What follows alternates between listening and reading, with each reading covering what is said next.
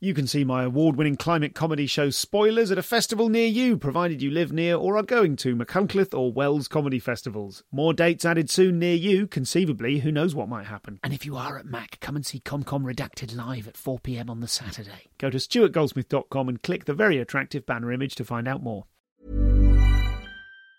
Quality sleep is essential. That's why the Sleep Number Smart Bed is designed for your ever evolving sleep needs. Need a bed that's firmer or softer on either side? Helps you sleep at a comfortable temperature? Sleep Number Smart Beds let you individualize your comfort so you sleep better together. JD Power ranks Sleep Number number 1 in customer satisfaction with mattresses purchased in-store. And now, save 50% on the Sleep Number limited edition Smart Bed for a limited time. For JD Power 2023 award information, visit jdpower.com/awards. Only at a Sleep Number store or sleepnumber.com.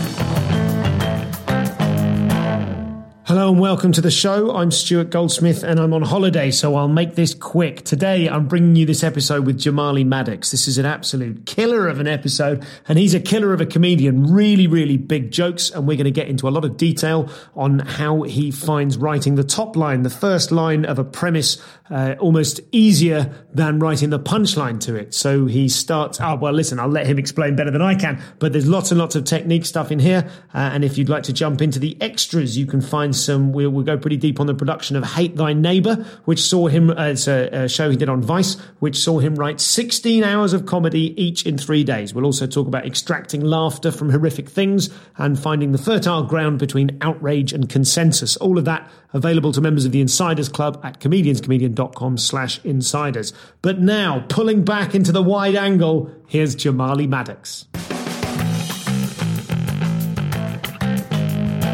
We last saw each other in Montreal, Yes. and that little the uh, the TV, the bit where you run the set for TV. Yeah, can yeah, and make I bombed out. Yeah, well, man, it was it was good. It was Ah, good. You're a nice guy. No, I'm not a nice guy. I, Me and the uh, comic, I tell you what the difference is. That room, is it Yeah. the attic? I can't remember. what Yeah, it's called. yeah, yeah, yeah. There's the downstairs bit Where there's people going, Ugh, some kind of comedy festival. Yeah. And then there's the upstairs bit where the comics are waiting. Yeah. You were killing it with us. Yeah, because yeah. We, we didn't have the kind of culture shock or, Yeah. like, you know what I mean? It was like do, you know a. what, do you know what was weird about that whole Montreal experience? Was I realized the whole act changed with a line because it's only recently I because whenever I'd done a show overseas, I always knew that they wasn't British in like so when I do a show in like I was doing Europe mostly. So I was doing like say, you know, the Holland and the the Belgiums and all of that shit, the Lithuanias, the uh, Finlands. And there was always a thing in the back of my mind of like, okay, these people aren't from where I'm from, so culturally they're different, so I have to address things differently. Where it's only when I started going to North America because they're English speaking people by their first language, I in the back of my mind I forgot how culturally different they are. And Yeah, my, my right. whole my whole shows because I was dying every show, and the whole show changed with me addressing the fact that I have this accent and look like this. Because previously you hadn't been doing I wasn't that doing that. because you didn't feel like you were on foreign No, territory. and I, and I kind of assume they knew more about England than they do. Mm-hmm. Do you know what I'm saying? Like they know fucking nothing. Because the thing is, as well as we take for granted because we're British. Like I say to American comedians, I go the thing about doing comedy, watch doing comedy in America. Because when American comedians come over to England, if I know them, they'll say, "Oh, what stuff don't they get?" And I go, "You'd be surprised how, like, if you say Walmart in Alabama, we get the reference. Mm-hmm, mm-hmm. Where if I say something, if I say, you know, fucking, if I say Super drug and Kettering. yeah, super drug and Kettering, or even like if I say, you know, Brixton, Sure. you know, even just that reference, because Brixton here can be a punchline. Of course. You know, I live in Brixton, so you know what that's, Yeah, and everyone yeah, go, yeah. oh, we know what you Okay. mean when you say, but they don't get it. So it's like, I, it- the whole, my whole show changed. And I remember like, I'd done the first, I'd done the British show. So I'd done the first show and it was, I got away with it, but it, it took five minutes to warm up. Yeah. And then the whole show changed where I go, I'm British. I know I'm not the guy on the brochure. Yeah, right. And then the set changed from there. okay. And it's just, it's wild how just a one line of me addressing something that in my mind is normal. Because I, you know, I exist as me. I don't exist as a, you know, I don't exist looking at me. I just exist as me. Sure. Do you know what I'm saying? So I don't, you know, I, I forget what people see. Yes, okay, I see what you mean. Yeah. Like in that, okay, you're looking out through your eyes. So Yeah, you're- yeah, yeah, But yeah. that's interesting because you, you, as a performer, Yeah. you are a very strong flavour. Yeah. Do you know what I mean? I know. I, I, I- I get what you're saying, but for me, I don't. For Because me, you just exist as you. I just do it. Sure. Do you know what I'm saying? Like, because I think that was the change in comedy for me. Is I thought like it's when I stopped thinking so much about what I'm saying and just say it, mm-hmm. and that was a turning point for me. I, I look back at your um, your set from the Chortle Awards, Yeah, which yeah, you yeah, won yeah, in yeah, yeah, 2014. Yeah, I want to yeah, yeah. I was 2014, long time ago. Long man. time ago. And uh, I mean, and no time at all. Yeah, like I know, that's you know weird, yeah. that's from a, a winning a thing to your position now. That's pretty. Mm. It's pretty good going, right? I remember seeing that set at the time. I didn't see the awards, but I remember seeing Uh-huh. Yeah, you yeah, gigging at yeah. the time. I think we did like an Amused Moose gig together. We did, and it, that that fucking gig that cost ten pound for Red Bull. yeah, yeah. in the hotel. Yes. And it cost like ten pounds for a coke and some shit. Yeah, I remember that gig. Yeah, yeah, yeah, yeah. I remember that gig, man. That cost bare money for a drink there, innit? yeah, I remember that. I remember, like, see, it's interesting because y- you you just said that like what you do now is that you don't think about thinking about it. You just go out and say it. I remember Yeah. at the time seeming like like that was. I'm sure that's part of why you won that competition was because you looked like you were just going up there saying this stuff. Yeah. I So you don't- look like you just you look like to me you look like one of those duck to water people who kind of went oh I can do this and just started doing it. No, I bombed a lot, man. Like coming up, bro, I was like bombing, man. Like, you know, I I I, I had bad sets, man. Like I would die. What man. kind of clubs? Where were you working? What Oh man, like I was, oh not mainstream shit. I was doing like open mics. Started at the Lions then, and then I was doing the Jester Jesters and all of that. So I came from the class of say it was like me, Tim Rankow was around, Yeah. uh, Ed Hedges, Yeah. Uh-huh. uh, who else was about Archie Maddocks, um, bunch of people. Gabriel, Gabriel was about, Yeah. one of my good friends. Gabriel, what's his surname? Gabriel Bulu. Bulu. Okay, yeah, yeah, I've met him. I've Yeah, met yeah, him. Yeah. yeah. He's been around. He's a, yeah, he's been around for a minute. But anyway, so boom, uh, good friend of mine, funny dude, and uh, so fucking, I was um, yeah, and I would bomb a lot. Like I would bomb a lot. I, I, I, I. It, it was sometimes it would go good and sometimes it would go bad. I had a problem recreating things. Was my big issue. Like a lot of the stuff was I didn't realize some stuff's just funny in the moment, and I was trying to re duplicate these things that you can't. Sometimes you can't uh, uh, re um, reduplicate things. Do you know what I'm saying? And it's like you. So some things you can. Obviously, you have bits and setups, and I'm not saying that I riff. You know what I'm saying? I don't do like what Russ Hits can do. I can't do that. You know what I'm saying? I love if I could, but I can't. You know what I'm saying? I can't do like what Phil Kay does, and where it's just all riffing. Like obviously, I have set up bits and that. But um, yeah, it was. I think it was when that moment I realized what exists in the moment and what doesn't. Was there a specific moment that made you realise that, or was that just like a thing you learned? Oh, yes, progressively. Yeah, yeah, Okay. yeah, yeah. Progressively, progressively. But um, yeah, I don't know, man. Like, I mean, again, is you, you know, you, you, you, there was a time. I think I was, you know, there was a time where I was a shit open micer.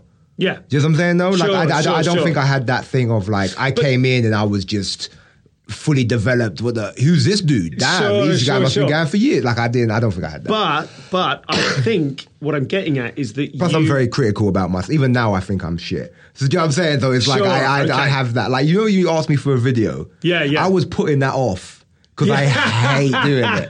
I didn't want you to see it. I was And you embarrassed. sent me one that, that was uh, that was dated tw- new stuff 2019, and you said, "Oh, it's old as shit." And I was like, "It's clearly within a year." Yeah, yeah, yeah, yeah. I, I was embarrassed, Yeah, man.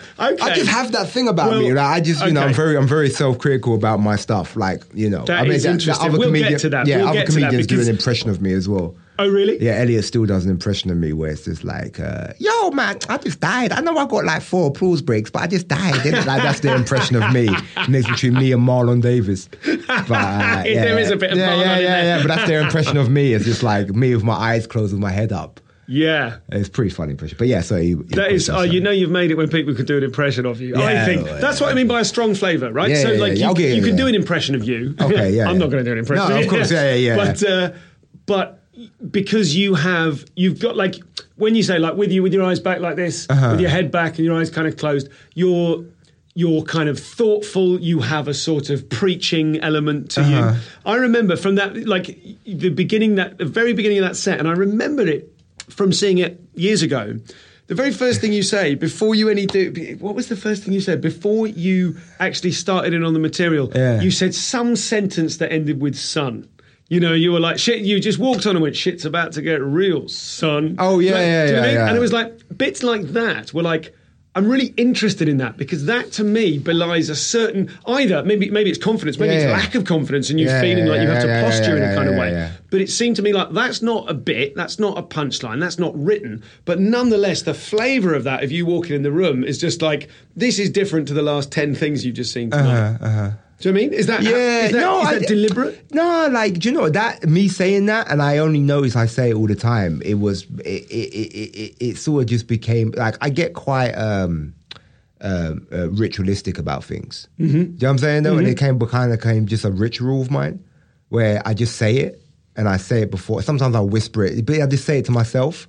You know what I'm saying? That's Like, beautiful. I'm so I don't we picked up yeah, on that. Yeah, yeah, I know. It's, like- it's, yeah, it's like I'm not. Uh, yeah, it's like I'm embarrassed about. But I, um, yeah, I do do it. It's just I, I don't know. I think it's like it might be to hype myself up, but it's like kind of just a ritual of mine. Like I kind of, you know, have like quite a formatted way of what I like to do before a set. Mm-hmm. That's why I, can't, I find it hard, especially like if I'm dating, like if I'm dating a girl with that, like I can't, I don't want to talk to anyone right now. I don't want to, you know, I kind of like to be in my own mind. I like to be around comics a lot because it's sort of, you know, I like to be around that energy of like the green room or, you know, at the back of the room. Like I like that energy.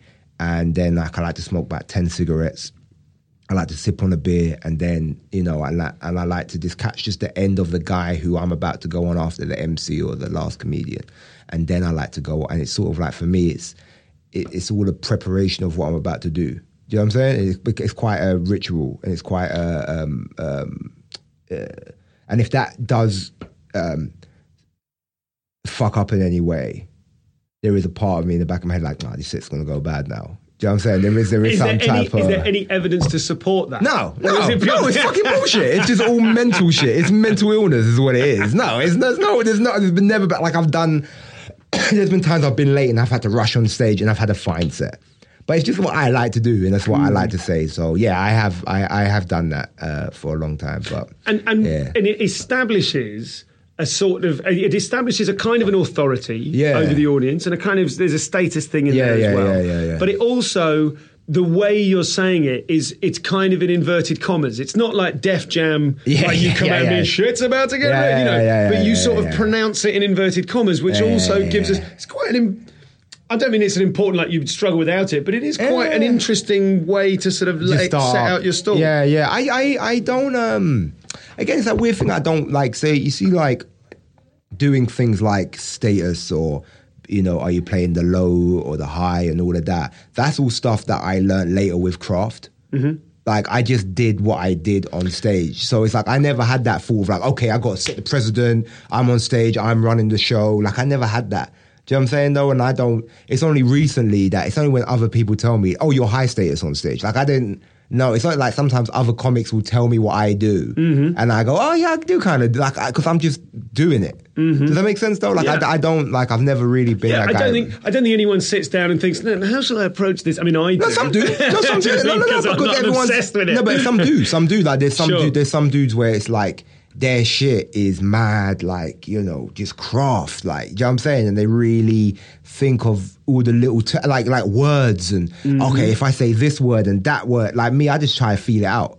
You know what I'm saying? And I don't think it's a good thing either. I just think it's how I do it. I it. think it's a good thing. Yeah. Because what it what it speaks to me of is a, a sort of an instinctive Mm. comic ability, and I guess that's what I'm referring to when I, when I say that you seem fully formed as a comic. Yeah, Not yeah, that yeah. immediately all your material was No, going to no, be no, I what you're saying, I what you're saying, But but you had the you- bones there. You had yeah, you had the bones of it because your Mm. your relationship to us. It feels like your voice on stage is the same as the voice with which you talk to me. It's the same with the same way you text me. Yeah, Do you know what I mean? Like it, it's.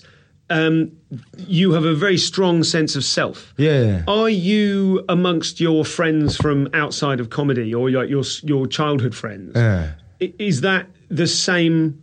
Are you the, the same you? Do you speak with the same voice to them? Yeah, do you know the something my uncle said one time to me? I got this uncle. He's like a he's a musician dude. And he's like a Rasta dude, and he's he's always in clouds of weed smoke, and he's he's got dreads to the floor, and his his singer name's Ghetto Priest, And uh, and he said something one time that I kind of I think rings true sometimes. Is he goes sometimes angel, sometimes devil, but always you. So it's like you take on many facets. So it's like you know, and I try to ha- still have an element of myself. So if I'm with my brethren from where I grew up with, I'm a little different to how I'm with you, just naturally. Sure. But there is still a running through line of yourself that I think rings true. Like there's a version, like the version I am on stage is just a heightened version of what I am. Like on stage, I'm a little bit more brass. I'm a little bit more, you know, even sometimes taking on qualities that I would like to be in my real life more. Just what I'm saying though, like Yeah, yeah. so, like you know, I'll be more flirtatious with women, or I'll t- I'll talk a lot more shit, and I'll be a lot more bold. And if I don't like, because in my real life, you don't, if I don't, if you don't like, if I don't like something you say, I might let it slide, because you know, fuck, I, I don't want to hassle. You know what I'm saying? That's Mm-hmm. what. But if I'm on stage, I ain't letting it go. You know what I'm saying though? And I have that sort of element to it too. But that's a, still a part of me, and still a part because there is there must be a part of me that is argumentative, and there is a part of me that is you know um, is confident and is these things. But then you know in the real world, I think it's dulled a little bit just because you have to live life. Do you know what I'm saying? Where it, on stage it's just a it's you, it's a freedom to it where you can just uh, sort of live these much more eccentric parts of yourself because it's sort of there is a mentality of what this thing is and what this thing is is just a performance it's just a, an extract we're not in reality right now we're just in a you know what i'm saying no we're just in a space of ridiculousness Are there are there any does that make any moments- sense I, feel, I, feel, I feel like it makes no sense No, no, no, absolutely. Totally. It makes absolute sense. Which is I why want people I'm- to listen to this which be like, what the I'm- fuck is this guy I'm saying, bouncing man? on to the next related topic rather than going, hmm. "What the fuck are you talking about?" yeah, yeah, cool, cool, cool. I feel, I feel like you would call me out on my bullshit. You'd be like, Jamali, what the fuck are you saying, man? Nah. Um, i i are there any moments, or have there been over those? So, if you if you did the the Chortle Award in 2014, did you start like the year before or a couple of years? But I don't know what. I that- was do well, I did my first show at like maybe 17, 16, and then I, I started taking it seriously at 19. Because what happened with that tool, uh, I'm sorry if this is a long ass story, but that's what happened with that tool. So I basically, I had got, I was, I had went, so I'd, so I was about 20. I went uni the first time and I got kicked out. And I was a bum growing up. Like I was just a bum kid. Like I wasn't, you know, I wasn't doing nothing positive with my life. I just lived on my mum's sofa. I was, the, I was a bum. I was a bum. And I remember my mum said to me, "You, you to sort your life out. You either go get a job or you go uni or you do something." And I didn't want to get no fucking job, so I'm like, "Fuck that! I'll go uni again." So I went uni in Manchester, and I had just started to do comedy a little bit again, like taking it more seriously. And I wasn't getting booked in London, and I heard about all this work in Manchester. It was sort of like this Zion, this, you know what I'm saying, this promised land of work. So I went up Manchester, and I couldn't get booked out there either. And I remember like I would. um I just started getting gigs back in London. Like Comedy Caf started hooking me up. Okay. Noel Faulkner. He was giving me Yeah. too many gigs because he just had this sort of like you know belief in me for whatever reason, and so he so I would come back every weekend and break even. Yeah, yeah, Manchester, yeah, just okay, trying to yeah. fucking hustle gigs, like just you know running around doing weekends and that. Having Uh, moved to Manchester, having moved in- to Manchester to get some work. Yeah, but I'm moving back. I'm going back to London, so I, I, I, I was wrecking out from that, and it was weird. I, I done this course called uh, um, acting with comedy practice, and it was just an acting course, but it had some comedy element to it. And the reason I picked it, like, in I- Manchester. in Manchester. What, what were you studying? Is that part of Yeah, your acting comedy Oh, practice. Gotcha. That was that was the That was a course. that was the uni. That, Yeah. the, u- no, no, no. The degree. uni was Salford. okay. Gotcha. Yeah, the uni was Salford. And the name of the course. the course, the whole degree. You got a degree in it. No, no, no, I- I dropped out. Oh right. Okay. It's a BA. That's what I mean. That that course, Yeah. which you dropped out of, was a degree in acting with comedy. Practice. Yes, yes, yes, Understood. yeah, yeah, cool, cool, My cool, apologies, cool. that No, that's a all right, disaster. man. I know white people like to clarify degrees. Other people would have just heard that and been like, "Yo, cool with it," but you had to- Straight to race there, lazy, lazy. You know me, man. I had to bring some. I don't want people to be disappointed. Jamali's on, they ain't talking about race yet. But um, so yeah, so I was there and I was I was like fucking I was like I was miserable too, man. I hated it. And I remember like there was a, so we had the comedy and there was third years who had done comedy and they had doing this stand-up course bit. And um, I think Kiri teach taught it as well. Okay. Um, but I never made it to that year. And what happened was is they had Jason Manford come down to watch the kids, uh, watch the third years do stand up. And then he had some extra time. He was like, any of the first years do stand up and want me to watch it. So I said, yeah, cool. I did it. So I did like four minutes in the lecture room. And and uh, he just he just looked at me and he just said to me, "Yo, just quit uni. Like you're a comedian. Fuck this shit. Like this ain't for you. you just go, just go do. See, stop messing around. Just go do comedy. Stop playing around. You're being silly." This, he goes, oh, "There's nothing." He goes, like, "Slow down a bit. That's all. Like, there's nothing I can tell you." And did Yeah. how meaningful was that to you at the time? Yeah, man, that because like I, a I ray already, of light? Like, holy I shit, already, I can do because the things I already had that thing of in my mind, I was done. You know what I'm saying? I was done with with with uni. Like I knew I weren't built for it. Like it's just not me. Like the, the same way with jobs. Like I just can't. Like I couldn't. I can't. um I can't. I can't um, um, adjust to it. I can't. I can't get into the mentality of it. I can't have someone tell me, okay, you need to put this box there, but I know that box is quicker if I put it there. But yeah, the rules say I, I, I- my brain just can't compute with that. So I knew I was done with uni. I didn't know what I was going to do because I didn't think comedy was going to happen. And so he said that to me, and he was just like, "Yo, just quit." I actually saw him about two years later, and he he recognized me. He was like, "Oh, so you finally quit? Then thank God for that." He goes, "You you need A lot of that." confidence on the part of Manford. At Yeah, yeah, yeah. No, To be man said to quit uni. He just said, just go, just be a comic. That's what he said to me. Just go be a comic. Stop. He, he, and you're saying to me that, stop playing around. We, we, Yeah. we doing here? Stop being stupid. And then what happened was is, I entered the tutor and I had got ill. Uh, I ended up in hospital because I had a tattoo that got infected. I got cellulitis, and and because of I was, so I was technically still enrolled, but I didn't have to go in because I was mad sick. So the day I came out of hospital, I did my heat. Okay. And I remember people were like, yo, you're mad laid back. Your style's laid back. But it's just because I was on drugs, right? I was just pepped up on painkillers. So I passed, I won the heat. Then I came to London and I won the boat, the heat, that heat. And I got to the finals. And I said to myself, I said, okay, cool.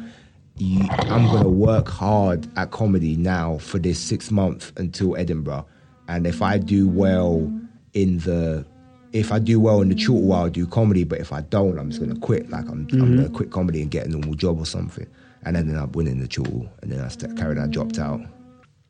So you end up getting to the chortle final. Yeah, You win. I win. Yeah, Does that feel? Did that feel meaningful to you at the time? Was that like this is it? It's going to work? yeah, a little bit. Like what happened was is so I it was funny because there's a story. You know uh, who was working? it? It was a Corey. You know Corey Shaw. Yeah. So Corey Shaw who work, was working at Chortle at the time. Like I didn't think I was gonna win. Like I just didn't have that in my mind. Like so I remember I was laying down at the back. And Corey was like, okay, everyone, everyone's got to get up now. Everyone stand up. They're about to release the winner. I just turned around. I went back to sleep. Like, I'm just laying down. and she was like, okay. And she knew I had won. She's like, Jamali, do you want to, do you want to stand up? I'm like, nah, I'm good, man. I'm going to lay down. I'm going to sit this one out. And then they said my name. I was like, damn, man. I remember, like, you know, I won two grand. And I was like, man, that was some good monies, too. That was like probably the biggest check I got legitimately. You know what I'm saying? And it was just like, yo, that's wild. Like, and uh, yeah, it was a good feeling, man. I remember like I had like um, then I had met the guy who's now my agent too.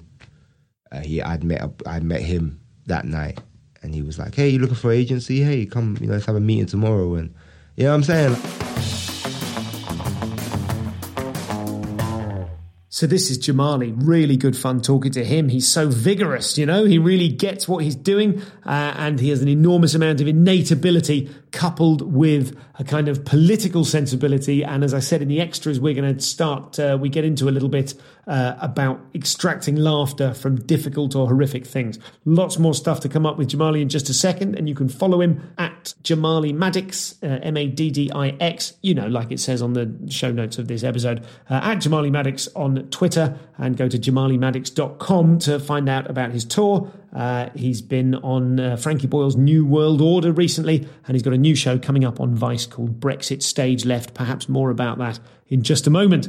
So uh, I am on tour myself, as you know, comedianscomedian.com slash tour for all of your tour dates. The ones that I'm really pushing, because this is selling really nicely. I would love you to come along if you're in Glasgow and Newcastle, but the ones that I'm really pushing are in York and Leeds. They were a late addition. They've had much less lead-in time. I would love, I've really enjoyed playing in both those places uh, in the past. So if you are in York or Leeds, or if you know comedy fans in York or Leeds who might be interested in seeing me, or if you've got family there there, or if you've met anyone from there, or if you've got an enormous marketing budget you'd like to push their way, uh, that would be fun. Uh, I'm very pleased to say that the final show of the tour is coming up in uh, Cambridge at Cambridge Junction on the 28th of February, and that one is really shifting. So I hope you will uh, get along there and see me move up from the little room to the big room, which I'm absurdly proud of because I have never not had a good gig in Cambridge. So that's all the tour stuff you need to know. Let's get back to the rest of this episode with Jamali Maddix now.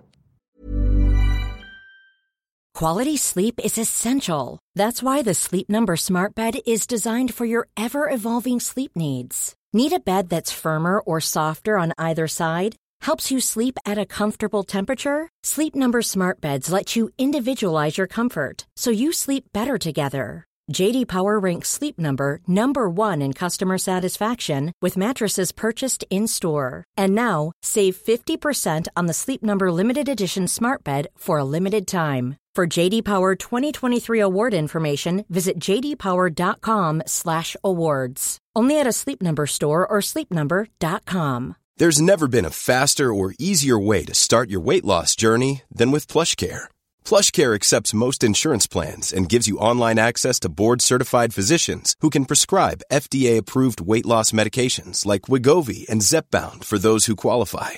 Take charge of your health and speak with a board-certified physician about a weight loss plan that's right for you. Get started today at plushcare.com slash weight loss. That's plushcare.com slash weight loss. plushcare.com slash weight loss.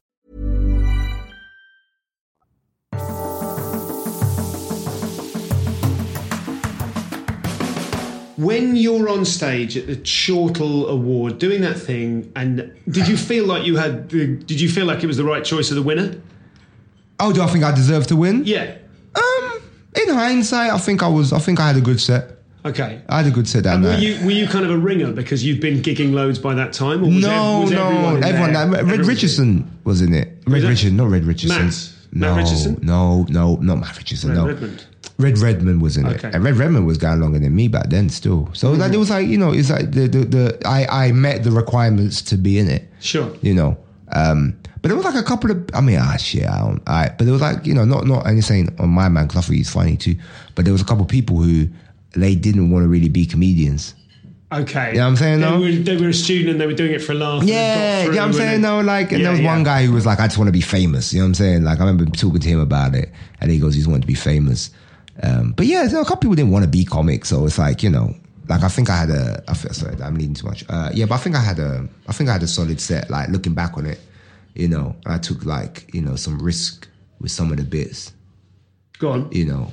Like I mean, because I could have done a lot more of a straightforward set. I remember I had this clothes I didn't know what to. I think I just wrote it. It was this joke I had about. Um, I had this roommate who was Chinese, and it's a true story, and her name was Ting Ting. Yeah. And I remember it's sort of the awkwardness of having a name that I perceive as racist, but it's more racist because I don't want to call her her actual name Yeah, in case yeah, I yeah. feel because it made me feel racist. And then about how she had uh, she ate my eggs, and I was like, does she eat my eggs because she comes from a communist government, so she thinks it's everyone's eggs? And I had this whole routine about it. Yeah, I mean, I've watched that routine. I've Um, yeah, reminded myself of that routine this morning. Yeah, yeah, It's a great routine. It's a good routine. I'm happy with it, man. It's a winning routine because Yeah, yeah, the thing about the routine is it's domestic and it's personal. And it's also big picture, wider issues. And I think that's emblematic of a lot of your stuff, Yeah. which is that you dig out from something.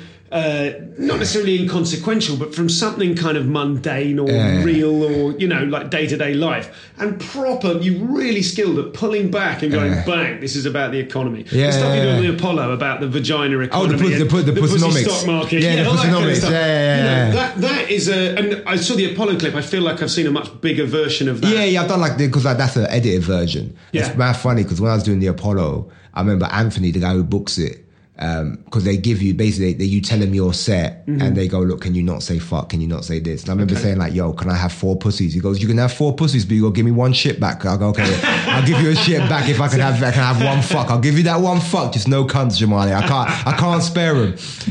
Um, and he, like, blessing that he did let me do that routine, you know, which was a, you know, quite a out there routine about how the price of pussy fluctuates with a girl giving it out too much. And yeah, so, he, you know, like, you know, it's like, but even then, like, it's only someone pointed that out to me that, oh, your thing is that you take small things and make them big. Where I didn't, I just, it's just how I wrote. Do you know what I'm saying? So no? yeah, so but given that you and you had done a bit of training Yeah, in, yeah, yeah, uh, in how to write comedy, Yeah, what- who was influencing you? What were the ways in which you were thinking?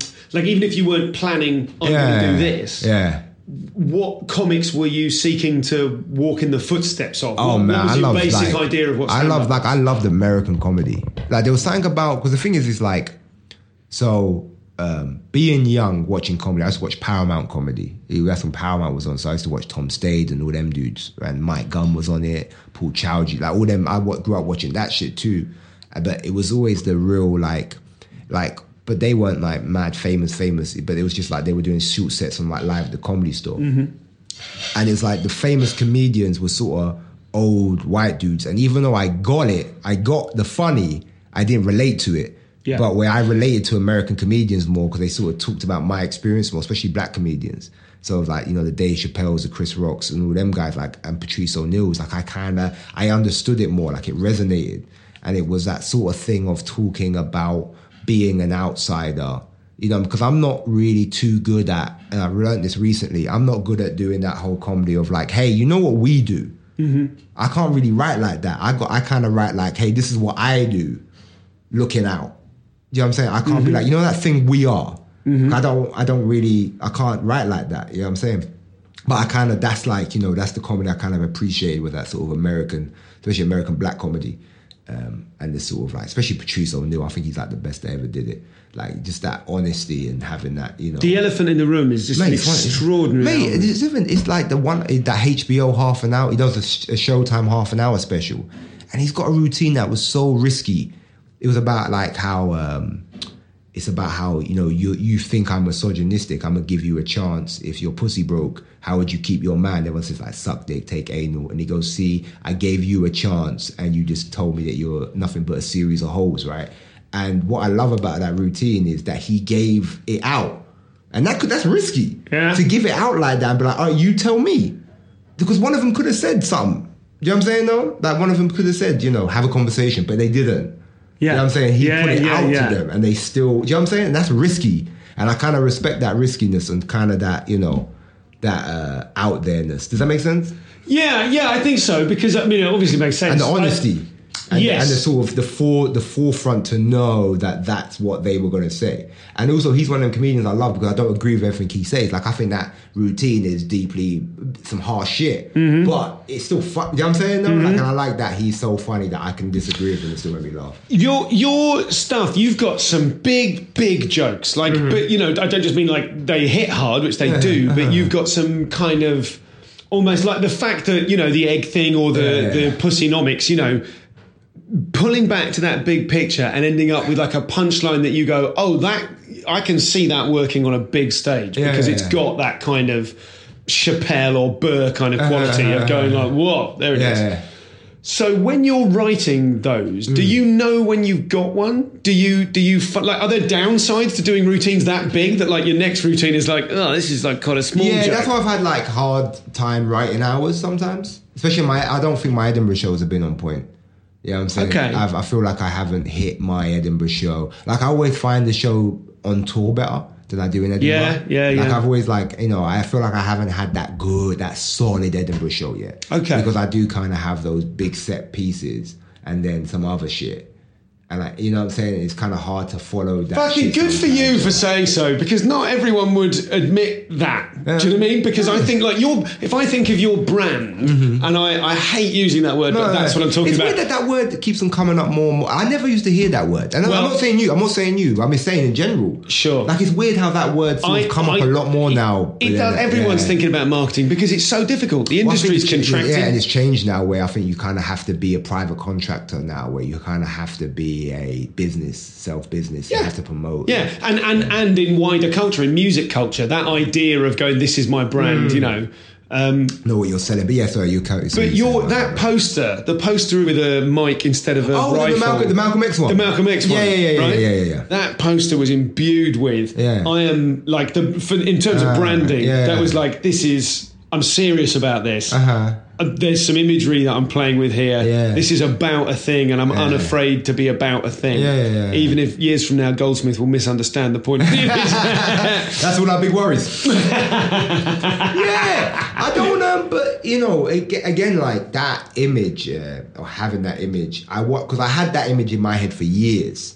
Like I always wanted I'm, to I was post. kind of pleased to hear that Yeah, because yeah, it that- feels like it had a lot of attention. Oh man, like it. I had that for years, and you know what? I regret couple things about that. Is I wanted to call the show uh, by any means necessary, but I Mm. let all these other people influence me. You know, you should call it something a bit, and I I shouldn't have listened to them. I should have called it by any means. What did you call it in the end? Uh, chickens come home to roost. Yeah, but I wanted to call it by any means, and I should have. I shouldn't have listened to anyone. Um, But that I I feel like that poster Yeah, yeah, yeah. promised big. Yeah. In a way, I didn't see that show. Yeah. But I feel like what you're saying is you don't feel like you've kind of had No, the no, big no, breakout no, Edinburgh no, show. no. So does that does it? What's that be? What's that feel like being in that position where you're like some of these bits take the roof off and are meaningful and Uh-huh. Yeah, big, yeah, yeah. but it doesn't add up or it hasn't added up in your estimation Yeah. to a solid hour of Yeah, I mean, like again, it's like so. You know, I got my own thing of my own uh, artistic conquest. I mean, in in terms of like like I've always sold well. Like luckily, like I've had blessed years where I've sold okay. Um, I do okay review wise. I do fine. You know what I'm saying? It's not like nothing to do with that. Like my thing isn't oh breakout. Would you say breakout? And breakouts kind of insinuates that you know I never had that that Edinburgh, which I kind of probably didn't, but it, I think I've done okay uh, business wise. absolutely. You know and I'm only So- saying that because I felt like that's what you said. no, no, no, no, no. I hear what you're saying. No, no, but I'm saying for me, it's deeper than that. For Yeah. me, it is that thing of I never had it because I just never. And I always like my last shows were always ri- wrote in a rush.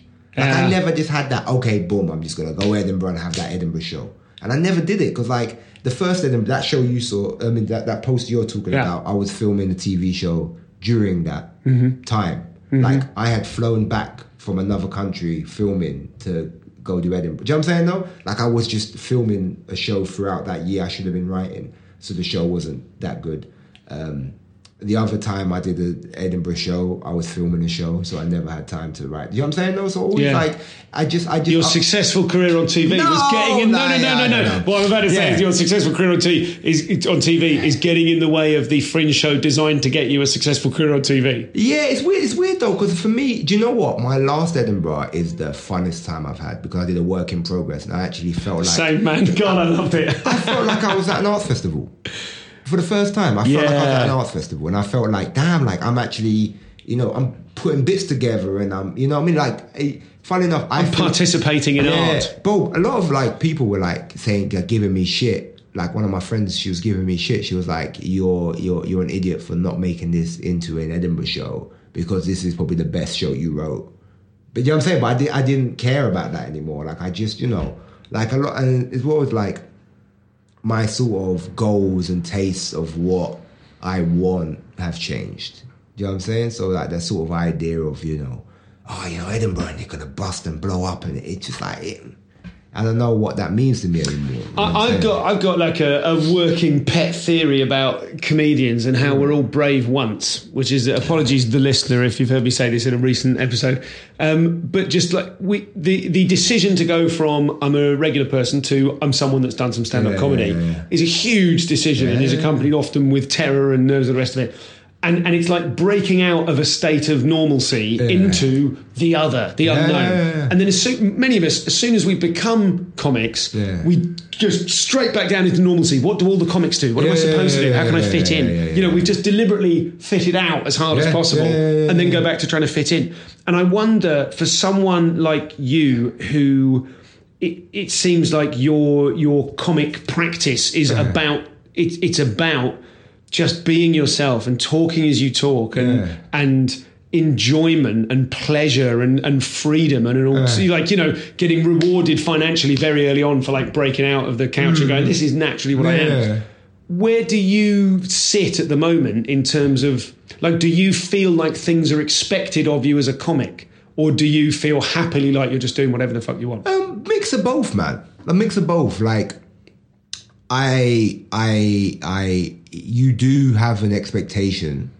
Do you know what I'm saying? There is an expectation of, oh, you should, you know, you, you know, people like, you know, it's like even if I go on tour, people are paying for tickets, so they expect a certain. Do you know what I'm saying? There is that that level of expectation, or people have seen you on a thing, and so they expect something.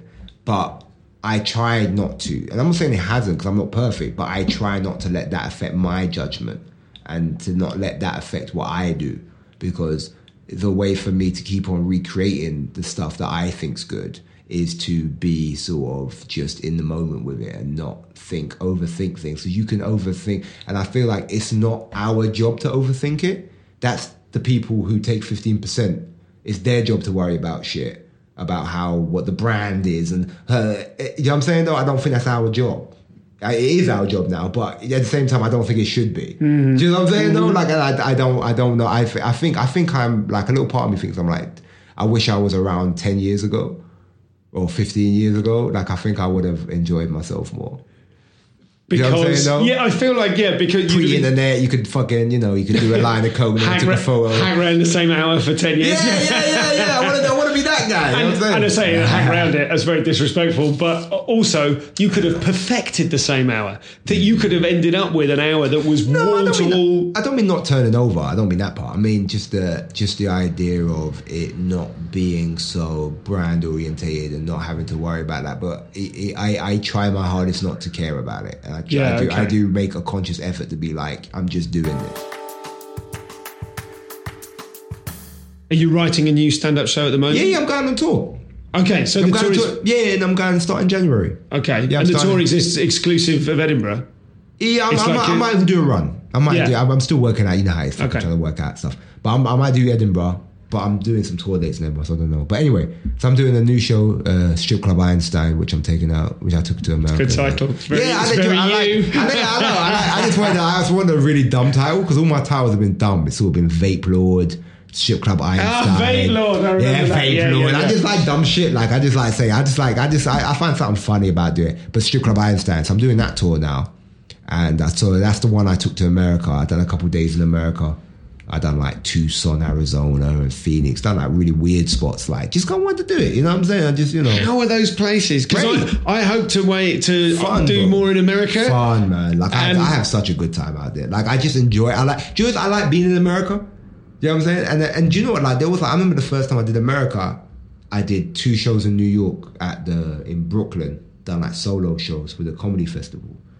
And there was something about walking on stage in New York that just fucking, I don't know, man. There's something about it that just like, yo, like I couldn't, you know what I'm saying? I thought I was a comedian. Turns out I'm a rap god. Yeah, yeah, yeah, There's yeah, something, like, was- something culturally yeah, important man, about there New was York. something about it, and it was like you know, because for me, like when I talk about like doing comedy, it's weird because I'm earlier you were talking about big bits for big stages, Mm. bro. I like a nice 150 seater, man. There is, I, I, I'm not like because on my last tour I was blessed to be able to do like Hackney Empire uh, for my London day. How big's that? It's got to be. Yeah, Uh, that's like a thousand or something like that. Okay. Uh, yeah, and I was be able to do that for my London day, and it was you know big and shit, and it was and there's obviously there's a level of enjoyment of that. You know, I love doing that. You know, because it's like a level of like, damn, these, a lot of people come to see me, and you know what I'm saying. It's like a good feeling towards that. You know, and my mom got to see it and that, and it was nice. But you know, there's something about that 150 seater, 200 seater, where it's just tight, low ceiling like that. Like, and that was in New York, and I just felt like and it's that it's that type of stuff I enjoy really.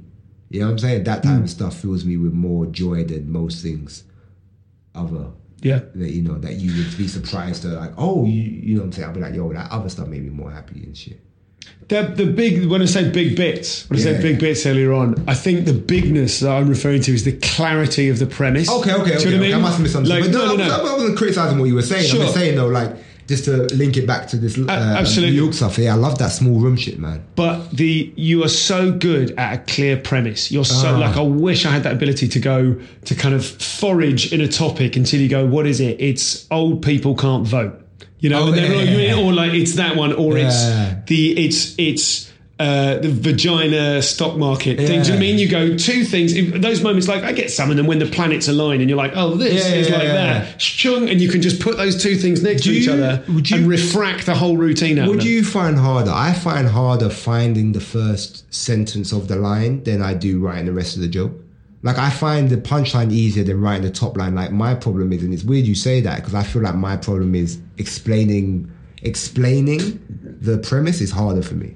Like, do you know what I'm Okay. saying? So for me to have that top line of like, okay, this is the bit. So I think what I've done consciously or subconsciously is just made it easy. So I've gone, oh, people cannot vote, and this is why. Boom. Yeah, made the bit. yeah, yeah. Because like I I do try and I try to make the top line of the premise a lot more intelligent than I am. That's like I love Alfie Brown. Because Alfie Brown can give you such an intelligent top line and it's subtle and you know I, I just my brain can't do it. I'm not smart enough. So my shit has to be basic. My shit has to be this bit is about this. And then Yes. and then I can work nuances in the in the routine. Yes. I find like punchlines, I write punchlines a lot easier than I do top lines. Like this is the clearness of the bit. Okay, boom, boom, boom. In. That's interesting because I don't see that as a as a failing at all. If you look at that bit, the Ting Ting eggs It's not bit, failure. It's not failure. It's just who I am. It's Sure, wrong sure, sure. You know, it's not That- wrong but that that Ting Ting bit from way back. yeah, yeah, yeah. Like that is what, and it's like we talk about one thing, and then it's revealed that what we've been talking about Yeah, this yeah, whole yeah, time yeah, yeah, yeah. is communism slash the Yeah. economy, all the rest of it. And and so for me, that like the the feeling for me as a viewer, whether that's an illusion or not, is that like the the setup you always knew. Mm. To me, it looks like he's like okay, Jamali's going to talk some stuff about the economy now, but first he's going to lead us up the garden path with some goofball bit about eggs, Mm. Yeah. and then suddenly ah, but actually it was all about this. Yeah, yeah, yeah, yeah, So yeah. which way round does it work for you? Is it that you're finding something deep in something mundane, or is it that you are you have something deep and you need to find a way No? I have the mundane thing and I find the deepness in it. Do you know what I'm saying though? yeah, Like, cause that's such a skill, man. like for me, like that bit about uh, Ting Ting and the eggs, that bit started as just a bit about this real roommate I had who ate my egg. Do you know what I'm saying? Yeah, No, yeah, like, yeah, there was no like, and then later I was like, ah, because she's communist, and then boom, boom. Yes, Does that make yes, sense? yes. Yeah, it's course. like all those premises start with me just finding a basic thing. Mm-hmm. And wanting to talk about a basic thing, and then it just happens to sew up, end up into a bit about this. Does that make sense though? yeah, absolutely. Yeah. what, what does it look like? That process of you writing it? Are you writing on your phone, on a laptop? do you know, I'm right, you- like I'm I'm like so like I'll have like so if like like when if I'm on a train and I think to myself, man, I want to write a tr- bit about train doors, right? I'll put train doors are ridiculous in my phone, and there'll be a note that I can't read later, and then what I do is I'll then take it. And I write it all down on a notepad. And I got um, severe dyslexia, so I can't really write, read my own handwriting a lot of the time. But I, for whatever reason, I still write it down by hand, and I write it all down, and I write the beginning, the middle, and the end of the bit. So I have the beginning bit, the middle of the bit, the end, and I write the whole bit down verbatim, and then I take it onto stage, and I never say anything I wrote down. Do you know what I'm saying? though? Yeah, and, I, and I don't know why I've spent half a day writing this shit down because what I do is when I'm when I write bits on stage really because what I'll do is I'll take the premise on stage and sometimes I'll do I'll mix it with crowd work to try and find the honesty. Mm-hmm. You know what I'm saying? Because I, I try and have crowd work. I feel like when I'm doing when I'm doing when I'm just riffing or something, I'm speaking more honestly. So I'll I'll riff it with someone. So I'll, I'll throw it to this guy and I'll be like, "What do you think about this?" Boom, boom, boom, and I'm kind of having a conversation, but in a humorous way, to then work it out. And then what I've done is I take that little bit that I've had from that I wrote down, of like just a line or something. So the reason I, I realized the reason I've been writing it is because I had like a line in it or there was an ending to it or do you know what I'm saying? So in that moment I'm kind of thinking about it and I'm kind of thinking back to what I was writing and then I use that line that kind of ends it or do you know what I'm saying? No, but Yeah. it's mostly just it's mostly writing. Yeah, stage. it's a kind of um, it, it's it's leveraging the uh, the the crisis Yeah, of yeah. actually speaking to a human actually in front of an audience. yes, yes, To yes. To leap from Yes, one thing yes. to another. And I speak to myself. I talk to myself a lot. I realize I, I have big conversations. Like what I do is I'll walk down the street and I'll talk to myself. And I'll, in my mind, it sounds fucking insanity, but in my mind, I visualize that I'm performing. uh-huh. So in my mind, I'm daydreaming as I'm walking, visualizing I'm on stage. And as I'm visualizing I'm on stage, I'm talking to myself and I'm going through the bits myself, but walking down the street, Oxford Circus, looking like a psychopath. Yeah. But I'm talking to myself. Like I, I talk to my, like I mumble to my, I walk around mumbling. Because I'm in my mind. I'm imagining. I'm gonna get sectioned, and I'm talking to myself, imagining I'm performing. Yeah. and that's how I uh, sort of work bits out. Or do you know what I'm saying? I, Yeah. I sometimes I imagine I'm riffing with someone, mm-hmm. so I'll have crowd work with someone who isn't there. It's myself. I do that with arguments. You do that with arguments? Yeah. Yeah, yeah, yeah, yeah, yeah. Arguments that never took place. Yeah. I, do- I do. Yeah, I yeah. imagine Yeah. That cyclist nearly ran into me. He didn't, but if he did, I'd say that, and he'd Yeah, probably say that, Yeah, and I'd yeah, this, yeah, and yeah, I'd yeah. win. And then, yeah, actually, yeah, yeah. none of it took Yeah, place. Yeah, yeah, yeah. You have the imaginary fight where you go, I'll do the uppercut. He'll probably sit back a little bit. But I can, you know what I mean? I'm quick with the legs. Yeah, yeah, yeah. yeah. But yeah, I'm we're fucking cycles. But yeah, that's what I do. Or sometimes I'll have a bit in my mind. And I can feel it kind of working in the back of my head. Mm-hmm. But I'm not thinking about it, but it's kind of working in the back. And then it will, like a little bit later, my brain will go, hey, what do you think about this? And what have you what have you cut from the tour show in the writing of the tour show? What have you had to let go of? Um, Like either stuff you couldn't make work or stuff you yeah, think's like not it's me bit, now. Yeah, yeah, there, you know, there's like a lot of bits that you know just don't work anymore, or I've done them too much, or you know what I'm saying? Like, because I, you know, because I previewed this show last Edinburgh, and I've sort of been working on it, working on it, working on it. So I'm, you know, there's stuff that just ain't really irrelevant anymore. There's stuff that I just don't believe in as much. Because I think you can do a killer routine enough where it's just, you know. It dies behind the eyes, and you just got to fucking. ditch It's it. weird, isn't it? I, I mean, I, I feel the same. I think that is a very British thing, though. I think in the States, I mean, so? this, Yeah. these days, the sorts of comics that we've heard of in the States turn over Yeah, loads and loads and yeah. loads. But obviously, there's a culture for years of like, Yeah. you know, get get your dynamite hour and do the college Yeah, circuit for yeah, ten yeah, years. yeah, yeah, and. I think there is, you know, there is something to be said for honing something until it's just Well, the thing as well, is like they they they were allowed to have that dynamite bomb-proof hour because it was financially gratifying to have a bulletproof hour. Mm-hmm. Where here it's more. Uh, uh, career and financially gratifying to turn over an hour every year, Mm. and turn over an hour every year. I think it builds a different skill, Mm-hmm. but I don't think it necessarily builds the same skill. Uh, like you know, I think that's why if you look at the top percentile of the best comedians are Americans because you know they work the clubs. And I done a club in America, like I did um, the Punchline. I San did- Francisco. Yeah, I did the Yeah. weekend. So we do the five, you do the Thursday, Friday, Mm-hmm. Saturday, two shows, boom, boom, boom. Some of them ain't your crowd, you know, because a lot of time I was doing like little little rooms like a rock club or a Tuesday at a comedy club. Yeah. It's just people who know what I do. Yeah. And actually doing that weekend and you got to do an hour. Do you know what I'm saying? Like, and it, it's not an arts festival. It's not like Edinburgh. Mm-hmm. Yeah, it's an arts right. festival where people are like, "Oh, I'm willing to just listen to you for ten minutes and Mm-hmm. see where you're going." No, no, it's a comedy club. It's Friday night. They've had a shit day at work. I want, you know, what I'm saying, I want to get. and my- you've got to do an hour. And I'm you've got to close out a show while they drop checks. Bro, and I'm I'm eating chicken wings. they're dropping Yeah. checks. Do you know what I'm saying? Like, and and you realize, oh yeah, that's why their hours are just fucking rocking Ah. because they just they, they they have to be put through a different pace. Where we don't really do the hour stuff here. We you know we do the 20 minute stuff and then the Edinburgh stuff, and you know so it is a different uh, skill set, and I think that's why probably why they have their top percentile of some of the best dudes are from over there. So I think- we skated over it at the time, but you talked about nearly dying. Yeah, yeah, yeah, yeah, yeah. Yeah, I was doing shows in Bangkok. Uh, well, I'd done a show in Indonesia and I felt real ill. And I did a show in Bangkok. And I ended up going blind and fainting and that. And, and I was like, I was in my bed and I could feel like my heart being grabbed. Like it felt like I was having a heart attack. And I had gone doctors earlier that day and they said I had the flu. And I just, my heart was just, and I remember, and I booked a different hotel to what the guy booked me because he booked me mm-hmm. some shit hotel. So I booked a different hotel because it's Thailand, so it was cheap to book a nicer one. And I booked a different hotel. And I remember I had to text people to let them know where I was because, you know, I don't want to die. You know, and I remember this like, and I remember being 27 and being like, I, I'm, I don't want to die iconically. you know what I'm saying? Though? Like, I don't want to be in the 27 club. I don't want to die like that. And I remember feeling like, fuck, I'm out. Like, and I, and it's that weird feeling of going to sleep and not being able to wake up and not waking yourself up. And I remember I woke up and I was sweating, just buckets of sweat.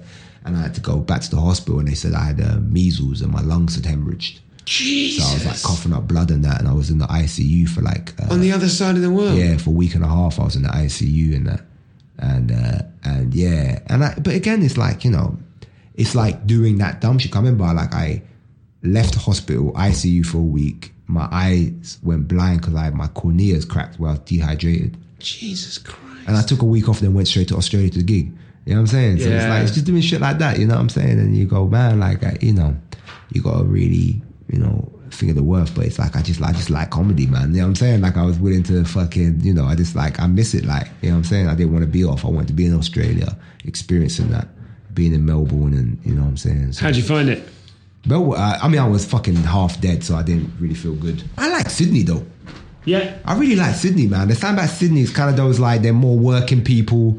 They just want to have a laugh. They ain't got time for none of this bullshit. Like I like Sydney, man. Like I have a good time in Sydney. Yeah, I found Melbourne, uh, the comedy festival in Melbourne, for someone who's been to Edinburgh so many times over the years, to just go, new stuff, Yeah, yeah, people yeah, I've yeah. never heard of, Yeah, yeah. whole scenes going back Yeah, 20 years that I've never heard of, and I've no idea. scene. Yeah, yeah. I like I, I like being Australia though. I mean, it's just fucking far, isn't it? That's the problem. It's too far. Yeah. It is too far. Same problem with Edinburgh. If Edinburgh was where Birmingham is, I'd live there. Oh, mate, hundred percent. Yeah, yeah, yeah, yeah. But it's too far. But I'm I have a good time. I'm going back as well. I'm going back to Australia, and um, I'm doing two nights in Melbourne. And I'm doing like a week in Sydney. I, I, do you know I have a really good time in New Zealand. It's weird because New Zealand. Let, just for the benefit of the listener, I'm smiling beatifically. Yeah, I like New Zealand. New Zealand shows are rocking, you know. Yeah, and I yeah. remember like they like a show in New Zealand that didn't do good anywhere else. Like I Okay. did this show with for Vice, and it was like during the mid season. I was contracted to do another show, so I did a show where it was me, Alfie Brown, Sean McLoughlin, and Fern Brady went around Europe. That's a bill. And it was called Brexit Stage Left, and it was it was a mess, and the show didn't fucking really do well. Um, but they loved it in New Zealand. Yeah, right. It was like a weird, like the only place I liked it was New Zealand. So I had people coming up to me after the show saying like, "Yo, we love Brexit stage left." what the fuck are you on about? We love Sean. It's like fucking weird, man. But yeah, so uh, that yeah, I like I like New Zealand. Uh, but yeah, I like I like you know that, that's one of my that's one of my favorites. Is I like to travel, man. So I like to be over there in a in different part of the world, trying to make people laugh. I think that's kind of something cool about that. We know you're. Uh, we talked a little bit about your um, not being ambitious in the sense that some comics are ambitious. I mean, I'm sure you've got your drives. Your Uh-huh. Yeah, course, to succeed. course, of course. What is what does success look like? Where would you like to be 10, 20 years from now? Do you Yeah, have any? honestly, like I like to like, and the thing is, is like this. It's like you know, I don't want to uh, create a false image of myself to people out there, especially other comics that know me. They're like, man, that's bullshit.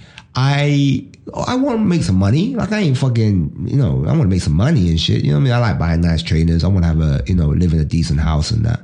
But if I could honestly do what I want to do creatively, like I'd be happy with that.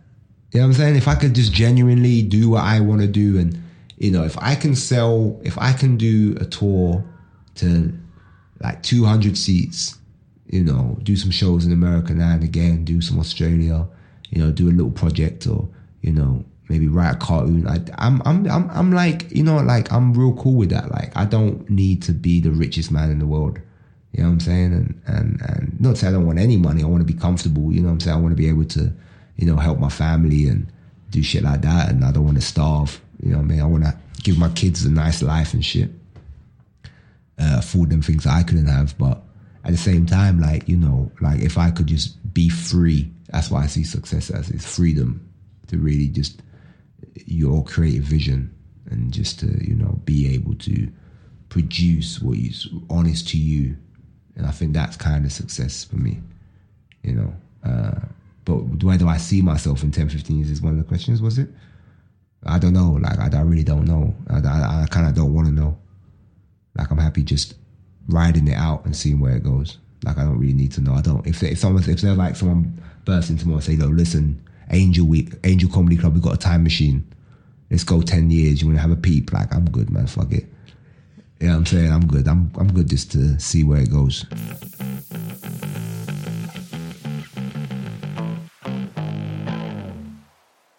So that was Jamali. Great fun talking to him. Really, really vigorous act and someone who has done so much in such a short time that I can't wait to see what he does next. That's jamalimaddix.com to find out about his new live work and his tour coming up. Uh, and also at Jamali Maddix on Twitter, obviously, probably Instagram as well.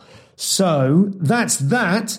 Thanks to everyone for uh, helping recording and uploading this episode. The editor was Nathan Wood. We recorded at Angel Comedy, angelcomedy.co.uk to find out more about the brilliant work that they're doing. The music was by Rob Smoughton. Podcast consultant is Peter Dobbing, and the logging was J.K. Crossland. That is it for now. You had a whole Conan debrief post-amble previously, so if you're in need of a post-amble now, feel free to flick back an episode on the feed and listen to that one. Um, I'm not going to post-ambulate you now simply because I'm on holiday and uh, I should have pre-recorded this much earlier than I did because now my children are in a sandpit and uh, my wife is playing with them on her own, which will not stand. I wish to be in the sandpit, so I'm going to go and do that now. Um, there is another episode zinging its way towards you next week because I've got loads of stuff in the can. And also, if you're on the Comedians Comedian Podcast Facebook group, have a little butchers at that because we've got some polls this week. I'm trying to refresh the stuff that I send out to new joiners up of the uh, the Insiders Club and new people that join the mailing list, which kind of directs them to the top 10 episodes in various different categories. So if you're in the Facebook group, you can join in and vote on those right now. Um, and finally, remember there are 30, I think 33 minutes of extra material from this episode with Jamali available exclusively to members of the Insiders Club, comedianscomedian.com slash insiders. That will do for now. Go about your business. I hope you're having a lovely January. I am in that slightly kind of I need to get moving and get on and do stuff, but I'm on holiday, so I'm having power hours here and there, and this concludes one of them. Bye for now. Speak to you next week.